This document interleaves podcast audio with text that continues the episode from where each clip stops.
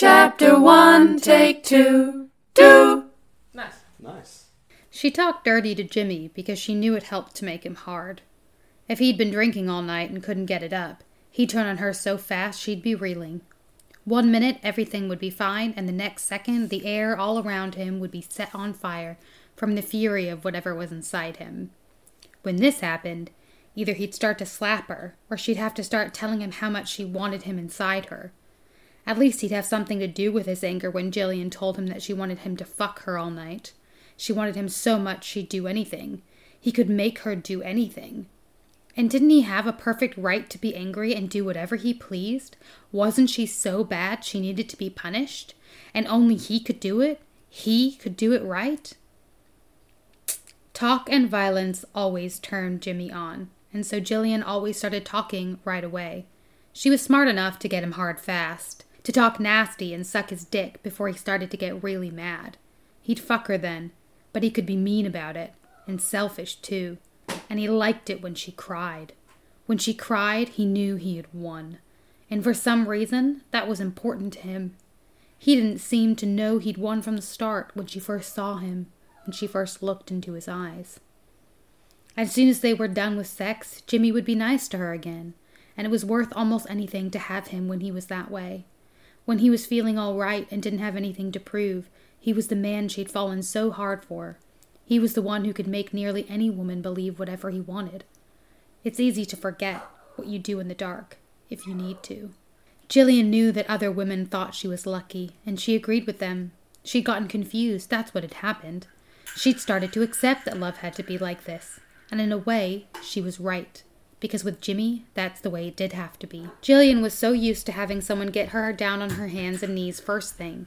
She was so ready to be struck and then told she'd better suck hard that she couldn't believe Ben was spending this much time kissing her. All this kissing was making her crazy. It was reminding her of what she could feel and how it could be when you wanted someone as much as he wanted you. Ben was about as different from Jimmy as anyone could be. He wasn't interested in making anyone cry then sweet talking her afterward the way Jimmy used to, and he didn't need any help the way Jimmy always did. By the time Ben pulled her panties off, Jillian was completely weak in the knees. She didn't give a damn about going into the bedroom. She wanted it there. She wanted it now. She no longer had to debate the possibility of being with Ben Frye. This relationship had already happened. She'd walked straight into it, and she wasn't about to start walking away. They made love for as long as they could, right there in the hallway, and then they went to bed's bed and slept for hours, as though they'd been drugged. As they were falling asleep, Jillian could have sworn she heard Ben say fate, as if they were meant to be together from the start, and every single thing they'd ever done in their lives had been leading to this moment. Fate. If you thought that way, you could fall asleep without any regret. You could put your whole life in place with all the sadness and the sorrow and still feel that at last that you had everything you ever wanted. In spite of the lousy odds and all the wrong turns, you might actually discover that you were the one who'd won. When Jillian woke, it was evening and the room was dark, except for something that appeared to be a white cloud poised at the foot of the bed. Jillian wondered if she was dreaming, if perhaps she'd risen out of her body to float above herself and the bed she'd been sharing with Ben Frye. But when she pinched herself, it hurt. This was still her, all right. She ran her hand along Ben's back just to make certain he was real, too. In fact, he was real enough to startle her. His muscles and his skin and the heat from his sleeping body made her want him all over again, and she felt foolish, like a schoolgirl who doesn't stop to consider any consequences. Jillian sat up, the white sheet pulled around her, and found that the cloud at the foot of the bed was nothing more than Ben's pet rabbit, Buddy, who hopped into her lap. Only a few weeks ago, Jilly had been out in the Sonoran Desert, her hands over her ears as Jimmy and two of his friends shot prairie dogs.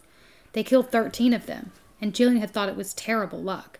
She'd gotten shaky and pale, too upset to hide it. Luckily, Jimmy was in a great mood since he'd bagged more prairie dogs than his pals had, shooting eight, if you include the two babies. He came over and put his arms round Jillian. When he looked at her in this way, she understood why she'd been so drawn to him and why she was still. He could make it seem as though you were the only person in the universe. A bomb could fall, lightning could strike. He simply would not take his eyes off you. The only good rodent is a dead rodent, Jimmy had told her. He smelled of cigarettes and heat and was just about as alive as a human being could be. Trust me on this. When you see one, shoot to kill. Jimmy would have gotten a good laugh catching her in bed with a rodent.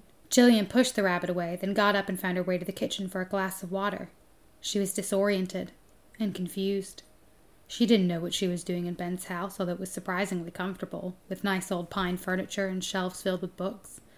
Most of the men Jillian had been involved with had avoided the kitchen. Some hadn't even seemed to be aware that their own houses had such rooms, complete with stoves and sinks. But here the kitchen was well used. A weathered pine table was piled high with science textbooks and menus from Chinese restaurants, and when she looked, Jillian discovered there was actually food in the refrigerator. Several casserole pans of lasagna and broccoli with cheese souffle, a carton of milk, cold cuts, bottled water, bunches of carrots. Right before they had to leave Tucson in such a hurry, there was nothing in the refrigerator but six packs of Budweiser and Diet Coke. One package of frozen burritos was wedged way in the back near the ice trays, but anything left in their freezer always defrosted, then refroze, and was better left alone. Jillian got herself a bottle of fancy water, and when she turned, she saw that the rabbit had followed her. Go away, she told him, but he wouldn't. Buddy had taken to Jillian in a major way. He thumped his leg the way rabbits in love always do. He paid no attention to her frown or the fact that she waved her hands at him as if he were a cat to be shooed away. He trailed behind her into the living room. When Jillian stopped, Buddy sat down on the rug and looked up at her. You quit this right now, Jillian said. She wagged her finger and glared at him, but Buddy stayed where he was. He had big brown eyes that were rimmed with pink. He looked serious and dignified, even when he washed his paws with his tongue. You're just a rodent, Jillian told him. That's all you are. Jillian felt like crying. And why shouldn't she? She could never live up to Ben's version of her. She had a whole secret, horrible past to hide. She used to fuck men and park cars just to prove she didn't give a damn. She used to count her conquests and laugh. She sat on the couch that Ben had ordered from a catalogue when his old one became threadbare. It was a really nice couch, made out of some plum colored corduroy fabric. Just the kind of couch Jillian would have spotted in a magazine and wanted for herself if she'd had a house, or money, or even a permanent address to which she could have catalogues and magazines mailed. She wasn't even certain she could be in a normal relationship. What if she got tired of someone's being nice to her? What if she couldn't make him happy? What if Jimmy had been right and she'd asked to be hit? Maybe not out loud, but in some nameless way she wasn't aware of. What if she'd what if he'd fixed it so she actually needed it now? The rabbit hopped over and sat at her feet. I'm fucked up, Jillian told him. She curled up on the couch and wept, but even that didn't scare the rabbit away. Buddy had spent a great deal of time at the children's ward at the hospital over on the turnpike. Every Saturday during Ben's magic act, he was pulled out of a hat that was old and smelled of alfalfa and sweat. Buddy was used to bright lights and people crying, and he was always well behaved. He had never once bitten a child, not even when he'd been poked or teased. Now he rose onto his back legs and balanced carefully, just as he'd been taught. Don't try to cheer me up, Jillian said, but all the same he did. By the time Ben came out of the bedroom, Jillian was sitting on the floor with Buddy, feeding him some seedless grapes. This is one smart character, Jillian said. The sheet she'd taken from the bed was wrapped around her carelessly, and her hair was sticking out like a halo. She felt calmer now, and lighter than she had for quite a while. Why, he can put a floor lamp on just by jumping on the switch. He can hold this bottle of water between his paws and drink some without spilling a drop. No one had no one who hadn't seen it would believe it. Next thing I know, you'll tell me he's litter trained like a cat. He is. Jillian scooped the rabbit into her arms. All the while Ben had been sleeping, she'd been dissecting her past. Now she was through with it. She was not going to let that little girl sitting on the dusty back steps of her aunt's kitchen control her. She was not going to let that idiot who'd gotten herself entangled with Jimmy rule her life. Buddy is probably the most intelligent bunny in the entire country. He's so smart that he'll probably ask me over for dinner tomorrow night.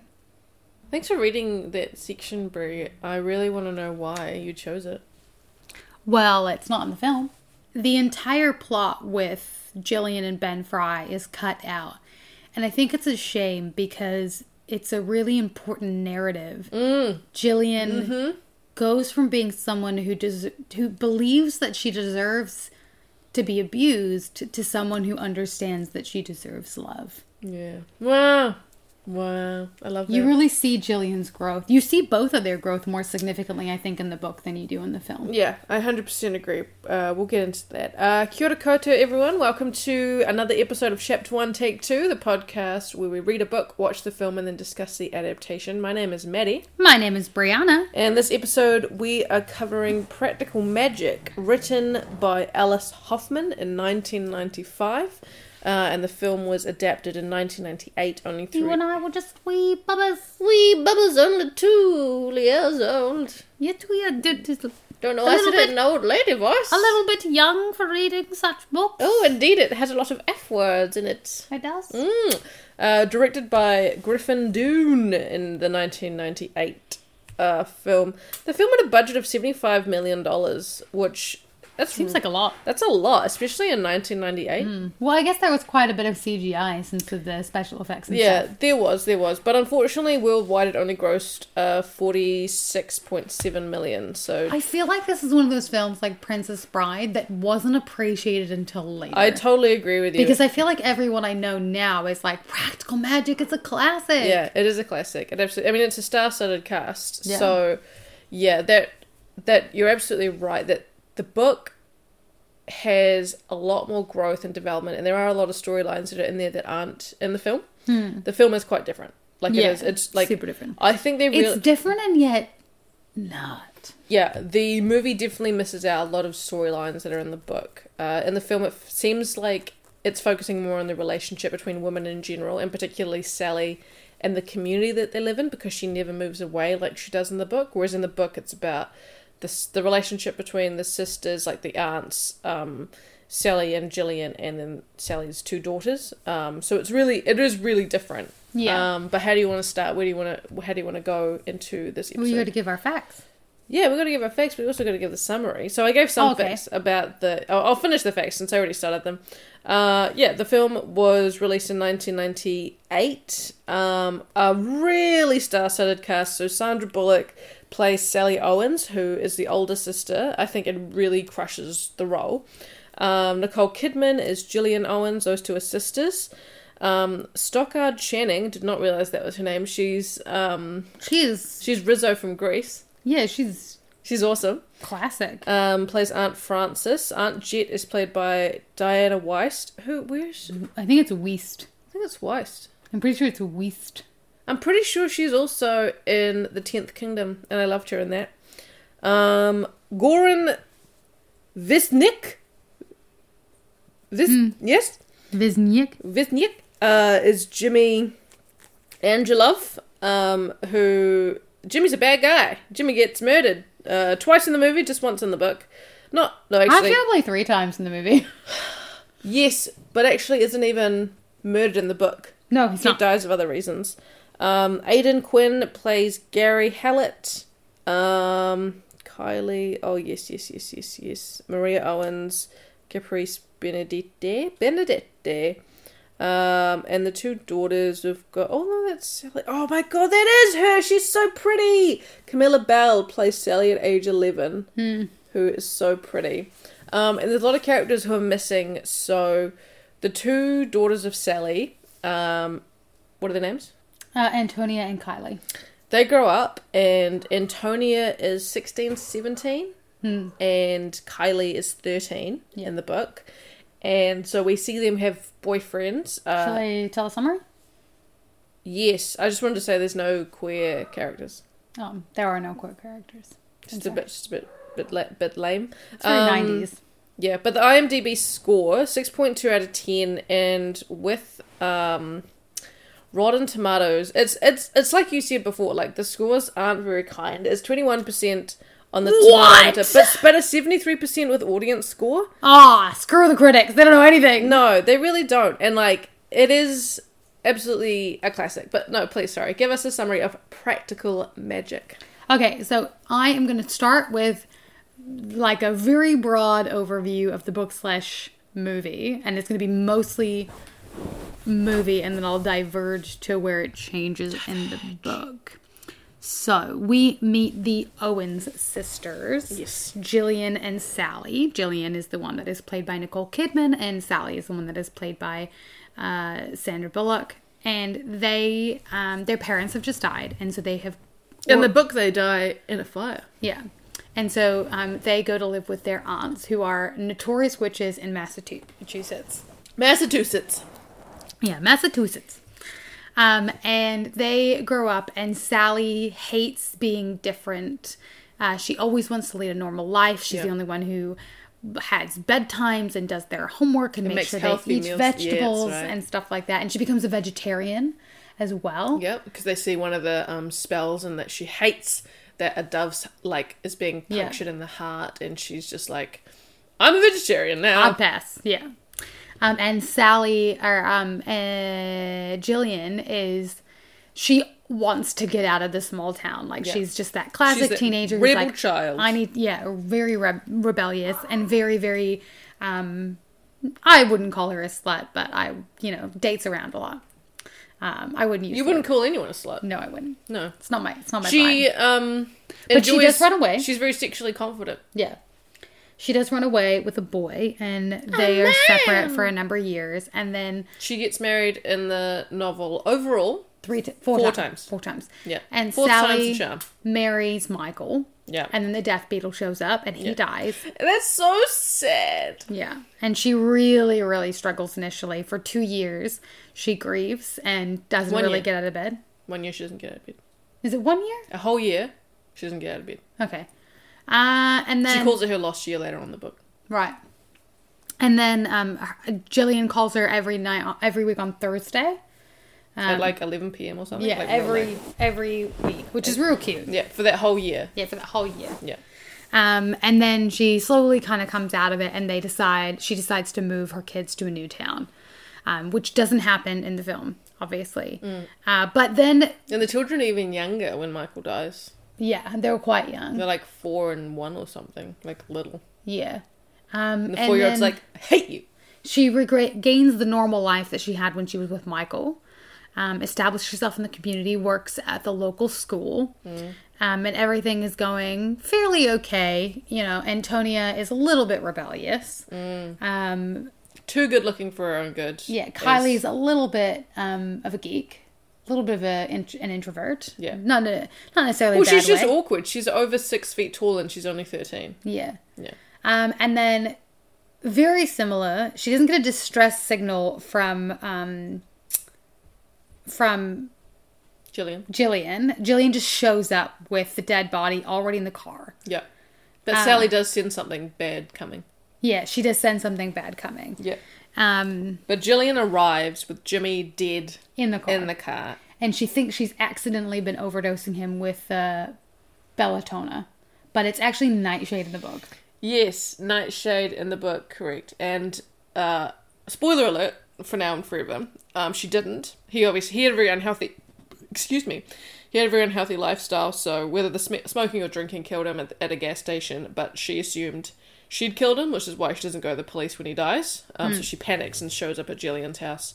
Um, Hmm. And they and they do and the they do bury him in the yard. And the, But and- it's lilacs instead of roses that grow. yeah. And the whole process of his body kind of haunting them happens over months and months and months. Oh, years. Is it years? I mean, they go through more than four seasons, so it has to be. Hmm. Maybe it's like a year. Mm, Yeah. Anyway, and then It's a long time. Um, there's a lot of tension between them because Sally has always been like the responsible one, and Jillian's always been the one that's messed up. And I think Jillian, like their relationship, feeds into the insecurities and the mistakes that each other are making. You mm. know, Sally had to grow up because her parents died young, and she had to take care of everything because they didn't. She didn't. They didn't have a real adult in the house. Yeah, the aunts, you know, it, the f- film's very similar in the way that, you know, they'd eat chocolate cake and, Yeah. you know, there weren't rules, there weren't bedtimes, there wasn't someone making sure you brushed your teeth. So Sally kind of took on that parenting role. Um, and Sally's also really annoyed when Jillian shows up because she's spent this whole time like cultivating this really normal, Normal life. life. and now it's going to be.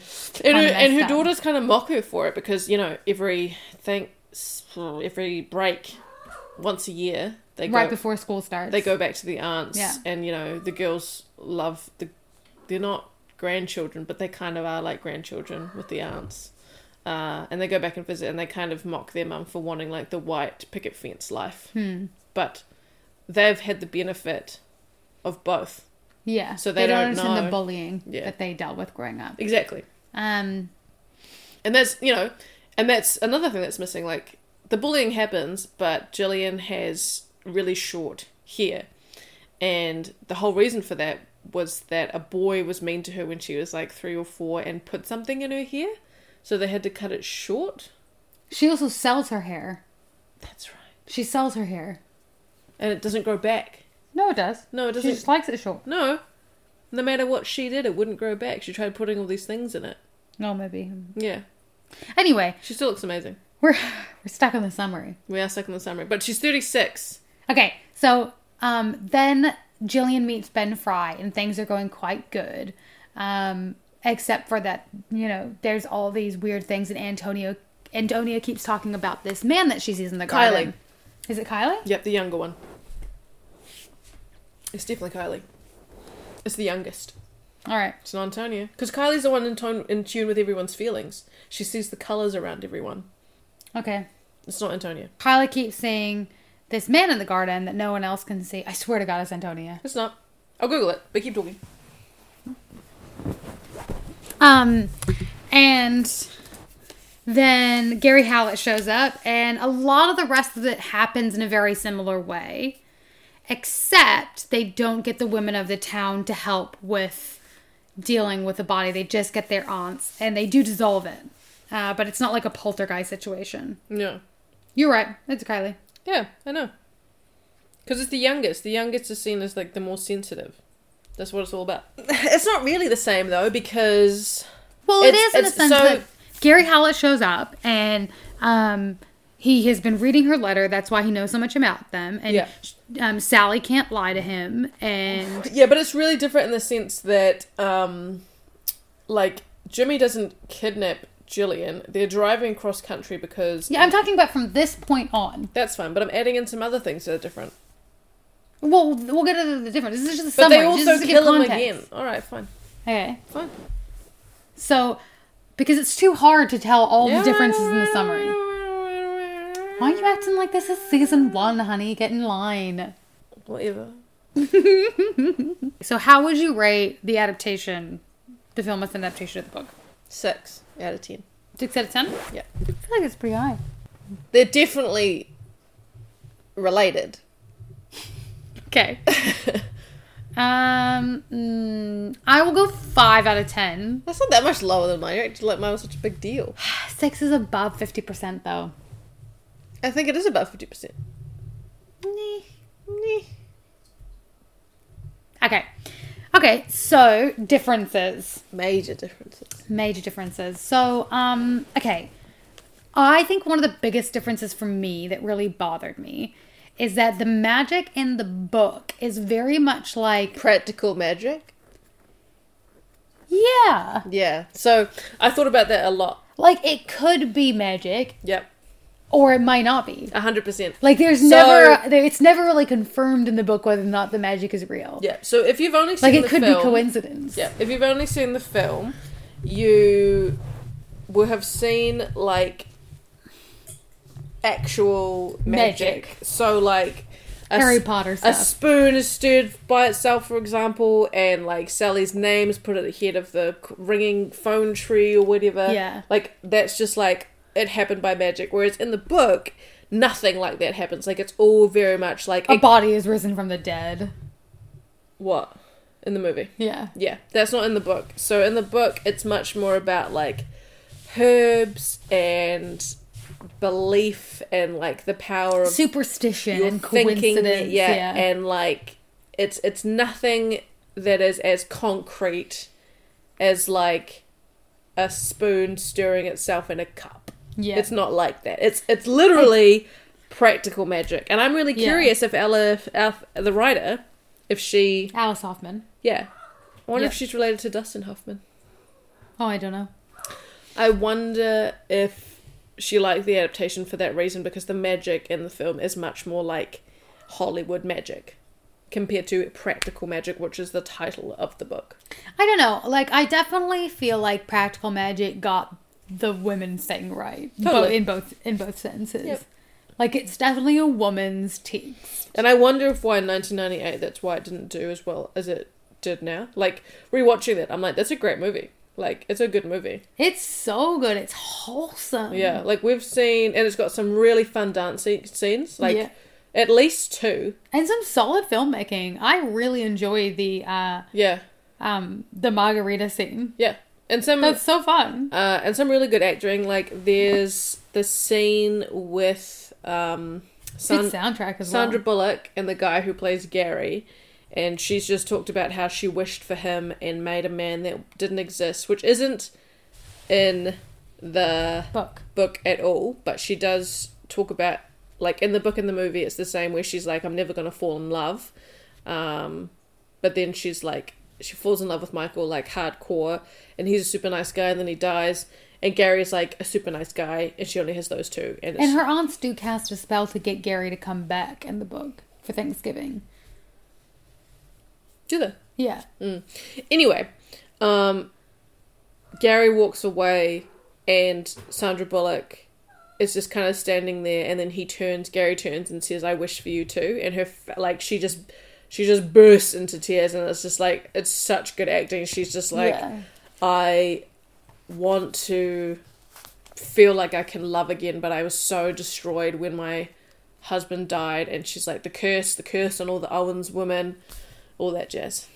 Uh, there's some really beautiful lines in the film. There are also some really beautiful lines in the book. Yeah. There were so many times when I was reading the book when I was like, yes, that's exactly how I feel. Mm. Um, this one from the film, I think if you lifted my heart to your ear, you'd hear the ocean. Amazing. what a line. And then Yeah. also, I dream of a love that even time would lie down and be still for. Yeah. Stunning. That's a real that's a real good one. Yes. and I so feel good. that. I hardcore feel that line. Like for me, I feel like when I'm my happiest, my most content is waking up in the morning next to Brianna and we are warm and we have the cover of sleep still on us and I just wish that that those moments could last forever without you thinking, okay, I have to get up. We have things we need to do today. Like no matter how many days you could take off in bunny ears because you know no one has to earn to be alive but it's like at the end of the day you've got food you need to pay for a mortgage responsibilities but in those moments you're like i just wish that time could drag on like this moment could last forever Uh, what are what is one thing from the book or two things? What's something from the book that you really missed seeing come to life in the film? I really missed um, the daughters growing up. I really loved the dynamic between the aunts and Sally and Gillian, and then um, Kylie and Antonia. And I, I'm sad that like the daughters are young and but still have a role in the, in the film. But I I really enjoyed like you just got more of a timeline and like you said earlier, more of a growth of all the characters because of how long like how long a period the book is set, and that's something that I was really sad not to see. And also, Yeah. yeah. and I totally agree with you about Ben and Jillian. Like, Jillian, it still is a positive ending for her, like letting go and moving on from Gillian, and she's symbolically wearing like a white dress. And I noticed that, and she was like walking around petting a cat, and she's like, oh, she's embraced her witchiness and also like loving herself as a woman. But her dynamic with Ben is much more realistic because, like, you know, she's been hurt so many times and it would take a long period and someone probably to love her for her to feel like she's worthy of that love because it's really hard to go through that process by yourself. And Ben and Ben is just such a good guy like and he's it's really funny because the aunts in the film are much more positive. Like the ones in the book don't like men. Um and Ben comes over and charms them with his his own magic. Like he he's an illusionist and he pulls out flowers from his sleeve and he gives one of the aunts a, a scarf and you know the aunts kind of look at Jillian and like don't mess this up and she's just like I'm trying not to, um, and that's really cool that, that you know they have that. There's me- these do, there are positive men that come into the women's lives and I think I, I missed that. What about you? Um, so one of the things that I think they handled really well in the book was like subtle sexism and subtle feminism in a way that's really empowering. So there's going to be a trigger warning. We'll pop a trigger warning at the beginning as well because uh, we talk about abuse in that first scene, but this is another trigger warning. So um, I'm about to talk about potential sexual assault. And uh, there's a scene in the book where Kylie is walking through, Mm. um, walking down the turnpike, and this is like the darkest part of the book. yeah, she's carrying a chocolate cake, and a man starts catcalling, and then it progresses to him chasing her, and she does get away. But it's it's horrifying when you're in that position. It is horrifying to be pursued by a man. Um, And he's like, he's not just kept calling her and you know standing still and she's walking past. She's like being sprint, like she's being hunted. Yeah. Uh, it's a really intense part of the book. But what's really nice about it is that there's always been a bit of a rivalry between her and her sister, Antonia. Antonia was the firstborn and quite jealous when the baby came into the family.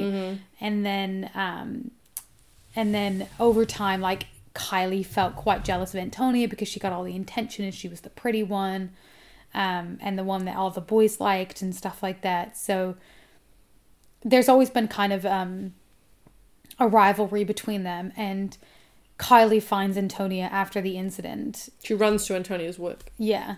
And without words and the way that women understand, Antonia knows what's happened. And they're bonded over this incident. And she just looks after her sister. Yeah. And from going forward, like, I don't know, they realize that they have much worse enemies in the world, I guess, than each Yeah. other in a really dark way. And there's such there's such a subtlety to that moment because it Yeah. explains how mundane and everyday near sexual assault or sexual assault or um, you know sexual harassment is for women Mm, in a way that it unifies women in a similar way that it does in sex education Yes. Fuck that. Yeah. Yeah. Sorry, sorry. Yes. um, and it's a really beautiful scene that I missed out on Mm. in and, and and just you know that scene that the whole arc with Gillian's character I really missed Yeah, hundred percent. Um, You and I both talked about missing the daughters growing up, and like, yeah, yeah I feel like the movie was poorer for not including it. Like, I understand, like, it's very much, especially casting, um, you know, superstars like Sandra Bullock and Nicole Kidman. Like, that's where they focus a lot of the time, and, and it's you know the difference between Hollywood and literature. I totally get that. Um, they could make a second one with the daughters growing up, or I don't know. It would again a mini TV series. Like there are so many books that we cover that, like some obviously not, but like this, you could absolutely do it. Like you could do a five episode thing at different stages of their lives, um, or a film like uh, Little Women with you know characters growing up and cast Florence Pugh. I'm sure yeah yeah, you could definitely remake this um, today, and it would still be incredibly relevant and still be really great for people to see. What did you like about the film I liked how fun it was. I liked the music and like the dancing sequences. I really enjoy the contrasting of the male characters and the female characters, like the love that Sally Owens has for her male partners compared to Gillian's. Like I think it shows such a multitude and complexity of different types of women. Um and yeah, I think for something that has some really dark moments that are you know, more around Jimmy and like his abuse and assault and like him beating up Gillian It's contrasted quite well by the humor. Um, yeah, I think. Is there anything else that I really liked? I don't know. Some I really some there's something about films that were made in like the late 1990s. They just have such a physicalness to them. Like I really enjoyed.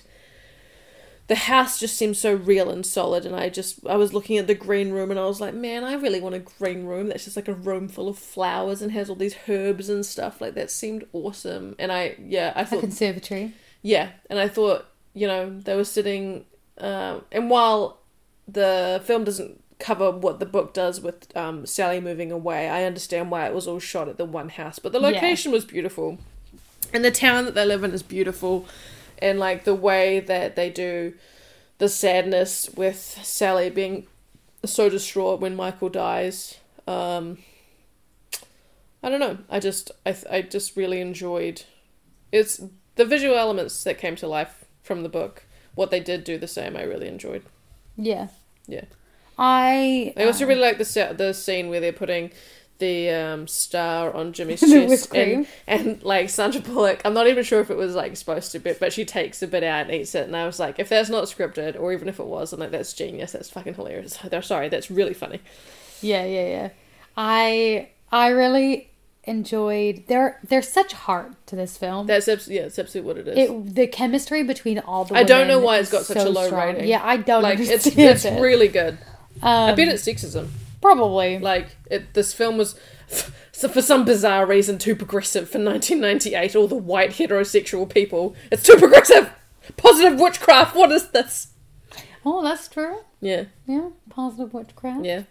Religious America, maybe. I, in particular, really love the scene where Gillian comes back to look after Sally after Michael dies. Yeah, I love Uh, that. that don't don't get that in the book. And the way that they shot that, showing them staying up all night talking and like catching up with each other. And they're only together in the room. yeah. Like Gillian is only there. I'm not even sure if she's there for a day or two days, but she's almost there to get like Sally out of bed again, and then she leaves. Yeah.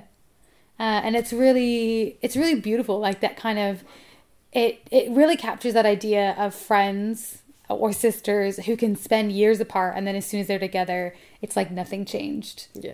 And i really felt like that. I felt like there was a sense of time and weight in the film that was really good. I felt it felt lived in. Um, and the relationships felt real. And like the reaction to midnight margaritas felt real. And the way that they th- the tension the, the the cyclical build of tension and release in that where they're kind of insulting each other but everything they're saying is kind of true and so they're kind of okay with it and then they they go into hysterics and then they kind of very subtly simmer down with that Do you know why that happened though? what do you mean Like, do you know what that scene was? What happened in that scene? They were having a good time with the margaritas. oh yeah and then um they sensed there was something with um the, the, te- body the tequila. the tequila the tequila right So they realized it was the tequila that they had been dr- that they used to poison Yeah, but also, and obviously, so that meant Jimmy had put it there by the front door. Yeah. But also, they were saying things to each other. Like it was, it's what comes up in the book where people just start getting short with each other, and it's Jimmy like infecting the household and making it more negative. yeah So they start like saying things to each other that they think but wouldn't say because they're so hurtful, and that's why they they start covering their mouths when they're like yelling at each other, like basically calling Gillian like a slut and yelling at witch and stuff. That they and so they that they then they go silent, realizing that they've all gone too far, and they're like, "What's just happened? Like why yeah why has like the Jimmy's tainted the night? jimmy Don't ever trust It's anyone." Jimmy Barnes in the book, right? And then it's Jimmy Angelov in the film. Yeah, Yeah. right. Okay. Barnes. So how would you rate the film in and of itself? like an eight. Yeah. Yeah, I really liked it. Yeah, I, I feel like it's like a nine for me. It's Yeah. up there as one of like the best rom coms of all time. Wow. Yeah. It's good. It's good, and there's a lot of really good storytelling. Hmm. Like, yeah, I've probably seen it only two or three times in my life. Um, but This is only my second time watching it, but no, I really liked it. it has everything you want out of a fairy tale, but it's set in modern esque times, and it's not a fairy tale. Mm-hmm. And I really love the scene where the two daughters are helping Gillian make some sort of potion to get rid of Gary. I love when they throw and it into then the water. yeah, that's that's what so I'm leading funny. up to. So like, they're making this uh, potion, and Gillian puts it in the syrup, and then the girls realize that Gary's the man their mother wrote about when she was a little girl because he can flip pancakes. And he's got a green eye and a blue eye, and so Gillian puts it on the table, and the girls just grab it, and then they run to the ocean. And not, they don't just tip it out; they throw the whole container. And they celebrate. And then they're like, yeah, we did it! And it's super cute. And Gillian's like, what was that? And then Sally, Sandra Bullock, is like, I guess they didn't want to eat that. And I really like that reaction because if I had done that as a kid, while it was just a container, like my parents would have gotten really angry. They would have been like, what is wrong with you? Why did mm. you do that? Whereas Sally's like, I guess they didn't want to eat the syrup. And she just laughs and like lets the kids have fun. And I just, I don't know, I want to be that kind of parent that's like, well, that was random, but I'm glad it happened, you know? yeah. Just kind of let it be. I felt like they did such good storytelling with covering such a wide expanse of time. I never felt like they spent too little or too long on any particular part of the story. Uh, obviously, Sandra Bullock and Nicole Kidman are enigmatic. They're incredible. There's they're something still friends about them. today. I googled it because I wanted to know because I want them to still be friends. Like, I kind of feel like Sandra Bullock plays basically the same character in every film she's in. But we love that character. Yes. Yeah. Like I totally she does agree it with that. so well. Yeah. I there's something about her and that mixture of She's just like good charming. humor, yeah, and sadness in her eyes, And like delightful. she's carried something. Yeah, she has kind of a tomboyish to her. Even in this film, which, which is very feminine, she's very feminine. She looks incredibly young. she's she's a babe. she's thirty four, and she's like stick thin. Like she just looks tiny. The nineties. Yeah, it's such a early charmed thing. Like Yeah. tiny, these tiny women. I don't know how they're so tiny. Um, you know, I don't. I'm not. I don't know. It makes it sound like I'm advocating for tinyness. That's not what I meant. But she just looks so young. Uh, but she's 34, which is you know that's five years older But than her eyes moment. are beautiful in this. Yeah, And her dark hair. Oh, when it's curly, Mm. a little bit tousled. and her dark hair compared to like Nicole Kidman's like redder hair. Yeah. Like I just think they were cast really well. They were. Nicole Kidman's always cast as that kind of more sexual character, which I think is really interesting. Like it's the same in Moulin Rouge and kind of in Australia with Hugh Jackman. Like her character's always very sexual. In those films that I've listed, I'm sure there are ones where that's not the case. Hmm. But I wonder why. Because like, She does it very well. uh, but I'm sure. I really love her body language, the way she's acting. Like it's slightly different to other things that I've seen. Nicole Kidman. Yeah, like I feel like she's really put on a particular air Mm. for the character of Gillian. That's a little bit flighty Mm, I really like the light. The way that she carries herself, like Yeah. she's not totally tethered. Yeah, when they do the scene in the classroom when the phone tree is being like, I think the dynamic between the two of them is so fun. Yeah, it is. They're like, I didn't do that, and they're like, Oh, I definitely did that. Like they're talking about magic, and they're just giggling like they're two young uh, girls in a classroom, and it's just so cute. It's so cute. yeah. They've got great chemistry. Should we talk about the ending? Because the ending was quite different. Yeah, the ending's really different. So, Oh, and you wanted to talk about the murder as well. well, it's just really different. So in the book, It's an accident, and it's not even. It doesn't even. and happen. Gillian's not even leaving Jimmy. Like they're just Yeah. driving cross country because um, he's still an abusive, hu- like sh- terrible human being.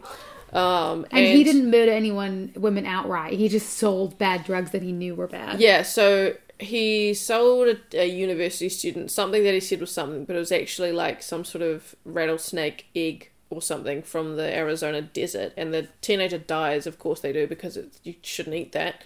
Um, But they don't dose it correctly because they don't know what it is. No, but also yes, Yeah. but also no one should be eating it. Yeah. Jimmy shouldn't have sold it. He's a bad guy.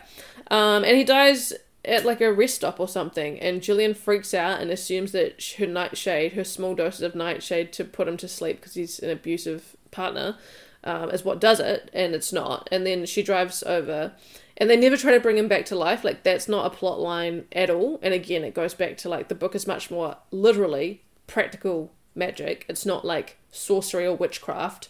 That's like, oh, we can bring him back to life because we put some, um, what is it? Whipped cream on his chest. uh, and so it's just really different. And, and then they bury him in the backyard, and that's very similar. But yes, the endings are very different. Um, Gillian marries Ben at the end of the book. Um, and it's, it's. and they just pour a potion over the body, Yeah. And it dissolves the bones Yeah. and stuff, so they can't that he can't come back. Yeah, all that happens is that they notice all this bad karma keeps happening, and I'm not sure what the last straw is, but finally Sally calls the aunts, and the aunts leave their house, which is a really big deal. Yeah. Um, and they come and they make a potion, and they tip it over the grave, and they dissolve the body, and then they plant stones around it to make like the stones are, uh, what are they for? They were the same stones that were used in the building of the house. They're Yeah. like blessed or special or something. they're special as like protection. Like they put them in a circle. Um, and then Jimmy that that, and get, and that then they invite the girls over to have tea parties, and their parents won't let them. Yeah, but the girls, the, the young girls know that the stones are special, so they sneak away anyway to have tea Yeah. parties there. And they clink their t- teacups and say good luck. Yeah, I think they're good luck stones. Uh, yeah. Keep going. You you continue.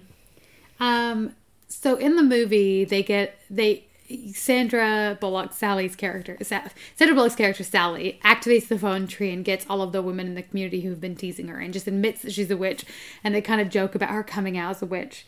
And Oh yeah, that is funny. they all join together to send the man away. And they bond over the fact that some men are pieces of crap. Absolutely. Uh, and it's a really wholesome scene. There's a lot of laughter in this movie, Yeah. considering the amount of trauma Yeah. that, that the women go through. They're kind of like, I don't know if they're belittling it or what, but I, I don't know. It's, it's a healthy response, I guess, to laugh. It, it's you know you can laugh or cry. Either either response is fine. Something else I really liked is when um, uh, when Sally's character finds out that Gary Hallett has essentially staged Jimmy's Which he does in the book. Yeah, which he does in the book. The same way, uh, puts his ring in a fire so that the body could be identified as his, but it was really somebody else's body. Yeah, Um, and uh, she turns to Gillian in the film and says, What would you do? And I think that's a really important moment for Gillian, for Sally, who's normally the one with the head on the shoulders, to ask for Gillian's advice. So I thought that was a really nice touch. I don't know if Gillian's answer is necessarily the best. She's like, "What wouldn't I do for a man that I love?" And I'm like, I don't know. That's honestly. But the whole thing is about love. And I really like that they quoted the book directly at the end. There are some things, after all, that Sally Owens knows for certain. Always throw spilled salt over your left shoulder. Keep rosemary by your garden gate. Add pepper to your mashed potatoes. Plant roses and lavender for luck. Fall in love whenever you can. Yeah, and they the Sandra Bullock ends the movie by saying that exact thing, and I, I totally agree that it's great that they end the movie the same way that the book ends. Fall in love whenever you can. See, and it says, Well, look who's here, Gillian says, pleased. They did it, Sally says, with a dove's heart. As soon as he sees Sally, Gary stands, a scarecrow in a black coat, who doesn't know whether or not he should wave. They did not, Gillian says to Sally. They didn't have anything to do with it. But Sally doesn't care if Gillian phoned Gary last week and asked what on earth he was waiting for. It doesn't matter if he's had the aunt's addre- address folded into his coat pocket ever since that phone call. By the time she runs down the bluestone path, it doesn't make a bit of difference what people think or what they believe. And then it's like, there are some things, after all, that Sally Owens knows for certain. Yeah. And I just really like that. Fall in love whenever you can, I think, is a really beautiful sentiment to finish on the book. I think it's a good sentiment for life. Like I think that um not to get you know into it too much. I think we have so many rules and restrictions about our love for friends and like our love for romantic partners and I think we're really hurting ourselves in a lot of ways in our current societal structure and I think if we were all a bit honest, a bit less jealous, a bit more trusting and a bit more honest with ourselves, we could all live much more fulfilled lives. Not that you don't need multiple partners, that's not what I'm saying, but it's just to be honest about how you feel and when you feel an attraction to someone or when you fall in love with someone, it's just like what a blessing. What you know, it's so rare that you can meet people that you genuinely connect with. Um I love love. And I love. I've I always loved love. love Friendship love. yeah. I love that moment when I realize I really love a friend and I would do anything for them and they just become part of my family. Absolutely. I really love, and this isn't something that I've appreciated until literally what one or two months ago. Mm-hmm. You know, nearly into my thirties. I'm really starting to understand what friendship means and what I want out of friendship and what I deserve out of friendship. And it's a really odd thing because we have all these, you know, rules and criteria and expectations around romantic love, but I think it's just as important around friendship. Not to have expectations and stuff, but just to know what you need out of it. Like, do you need someone who's going to reach out often? Do you need space? Do you need someone who's going to make plans, or do you want someone to reach out and make plans to you? Like, it's okay to know what you want and to ask for that and to and to be given that like i think a lot of us even if we find something that we want we don't know we don't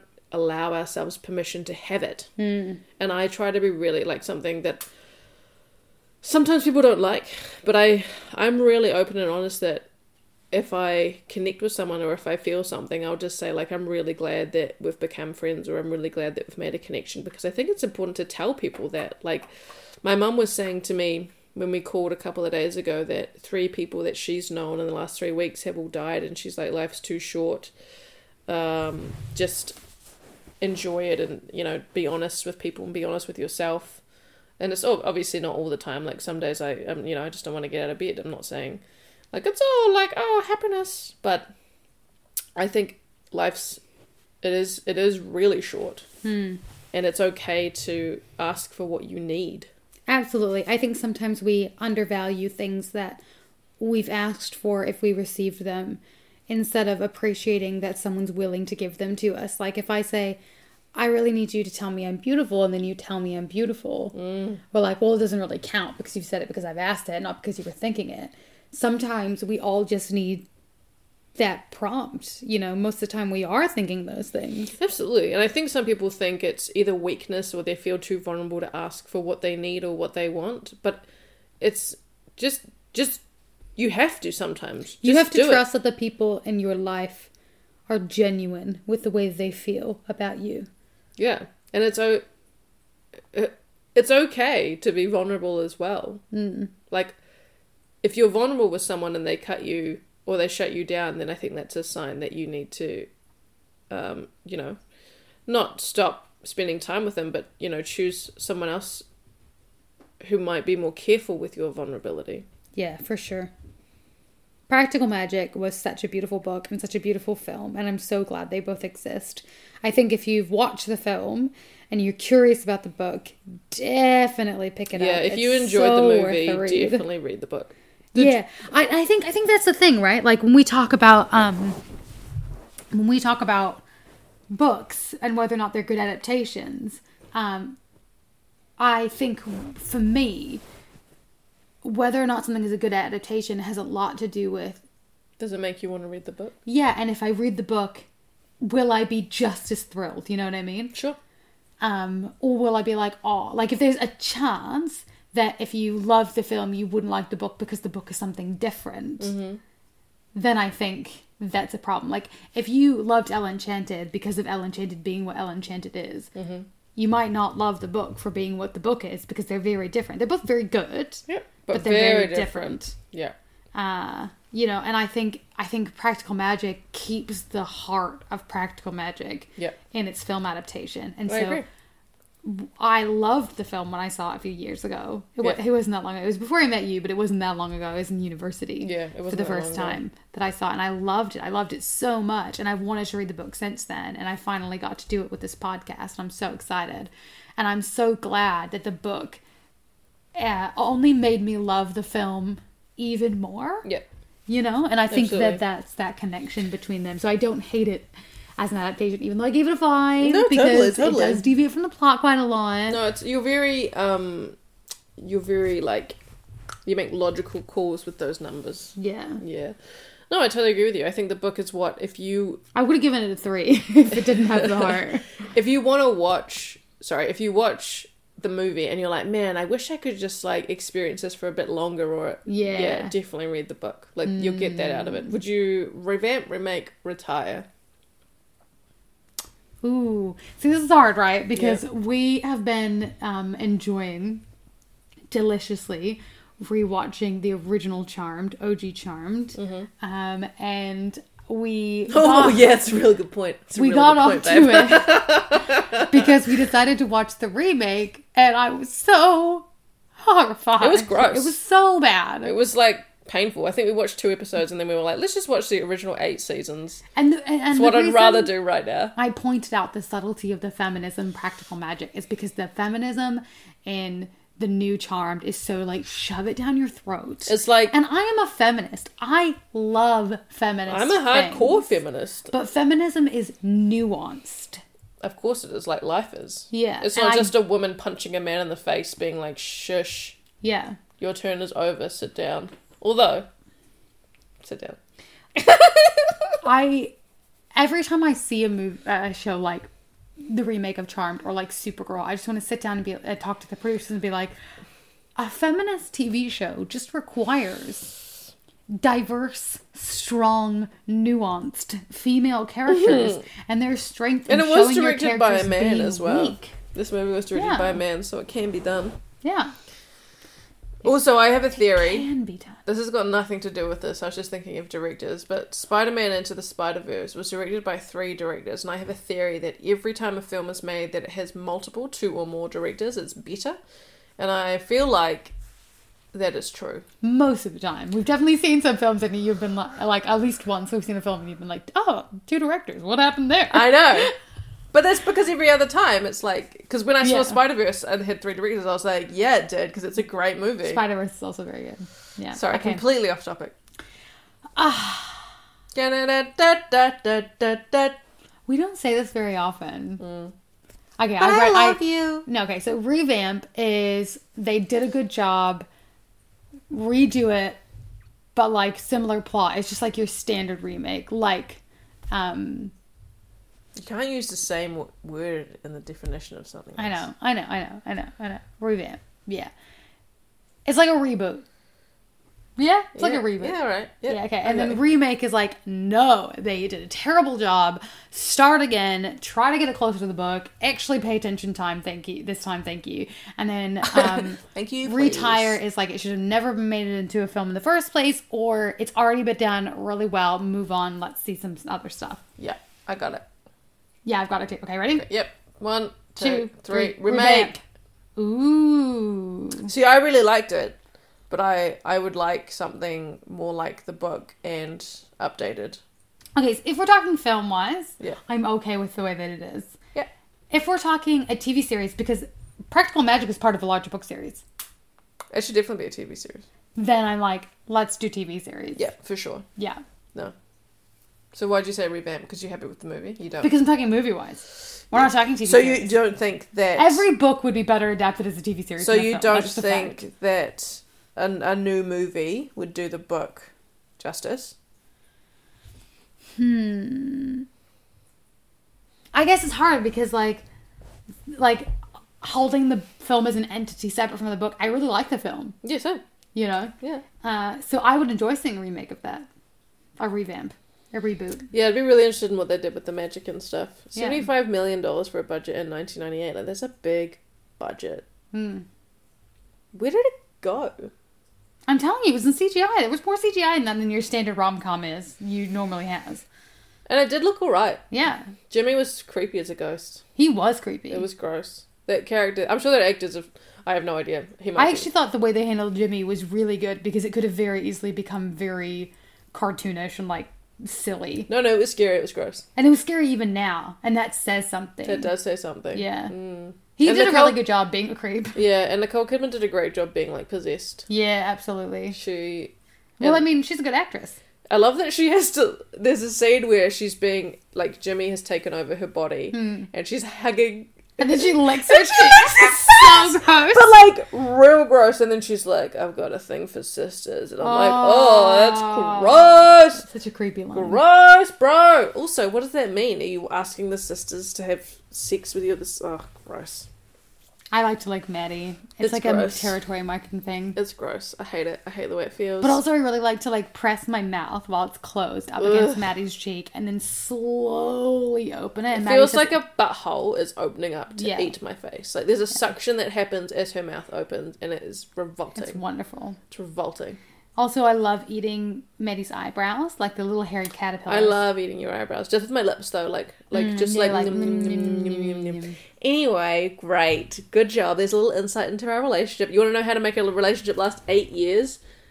Ugh, eat your partner's eyebrows with your lips. That's the secret. Um, great. Thank you so much for listening. Chapter one, take two. We're releasing an episode every month. What is our episode next time, Brianna? Oh, you know this. You're reading it today. No, I know I do. I'm just asking if you want to say Are you making conversation for the podcast podcast sake? Yes. Snowpiercer. Snowpiercer. So we're doing the graphic novel of Snowpiercer, and then going our to watch the. second graphic novel. Yep, it is. What was the Uh, first one? Do you remember? uh, Atomic Blonde. Yeah. Yeah. Um, and then we're gonna watch the film with Chris Evans, I believe it is, of all the Chris's. Um, man, if you want your s- s- son to be a cis white male movie star, just call him Chris. If you wanted to host a late night TV show, call him Jimmy. Absolutely your thing. You wanted to be a CEO, I think it's David. David! David. David! Um, and we're not doing the TV series, uh, but the, so far I'm halfway through the graphic novel. Obviously, it's much quicker to read. It was actually a really good choice before we go away on a trip. yeah, because Uh, we've got to get this out yeah, now. yeah, Um, uh, the pacing of graphic novels is always a bit weird. Um, so I'm really interested to see the film. I really, uh, the premise is super interesting. Logically, I don't know how it makes any sense to use the resources of a train moving to avoid the cold. Don't know if that makes any sense, but okay. Um, but no, Snowpiercer is what we're going to be doing next. Yeah, great. Great. Uh, cool, cool, cool. Um, some other fun reading suggestions if you're wanting to read a book that's not turned into a film. Yeah. I would suggest both The Silence of the Girls and The Women of Troy by Pat Barker. They're retellings of different parts of the Iliad from the perspective of Briseis, one of the captured sex slaves of Achilles. Very, very, very good. Um, and also, uh, everyone in this room will someday be dead. Was a good time. Yep. Um, that is a good time. Listen to that. I'm also reading at the moment Dopamine Nation. It's non-fiction, um, but it's about addiction and our obsession with dopamine. Um, and super interesting if you're just looking for like a like a psychology book. If you're interested in that at all, like brain function, how it works, behaves, and stuff. I quite dig that stuff. Um, yeah, I'm enjoying. I've I only read the first chapter, but I'm enjoying it. Yeah. Yeah, Great. great, cool. Thank. We'll see you next time. Kakite! Kakite.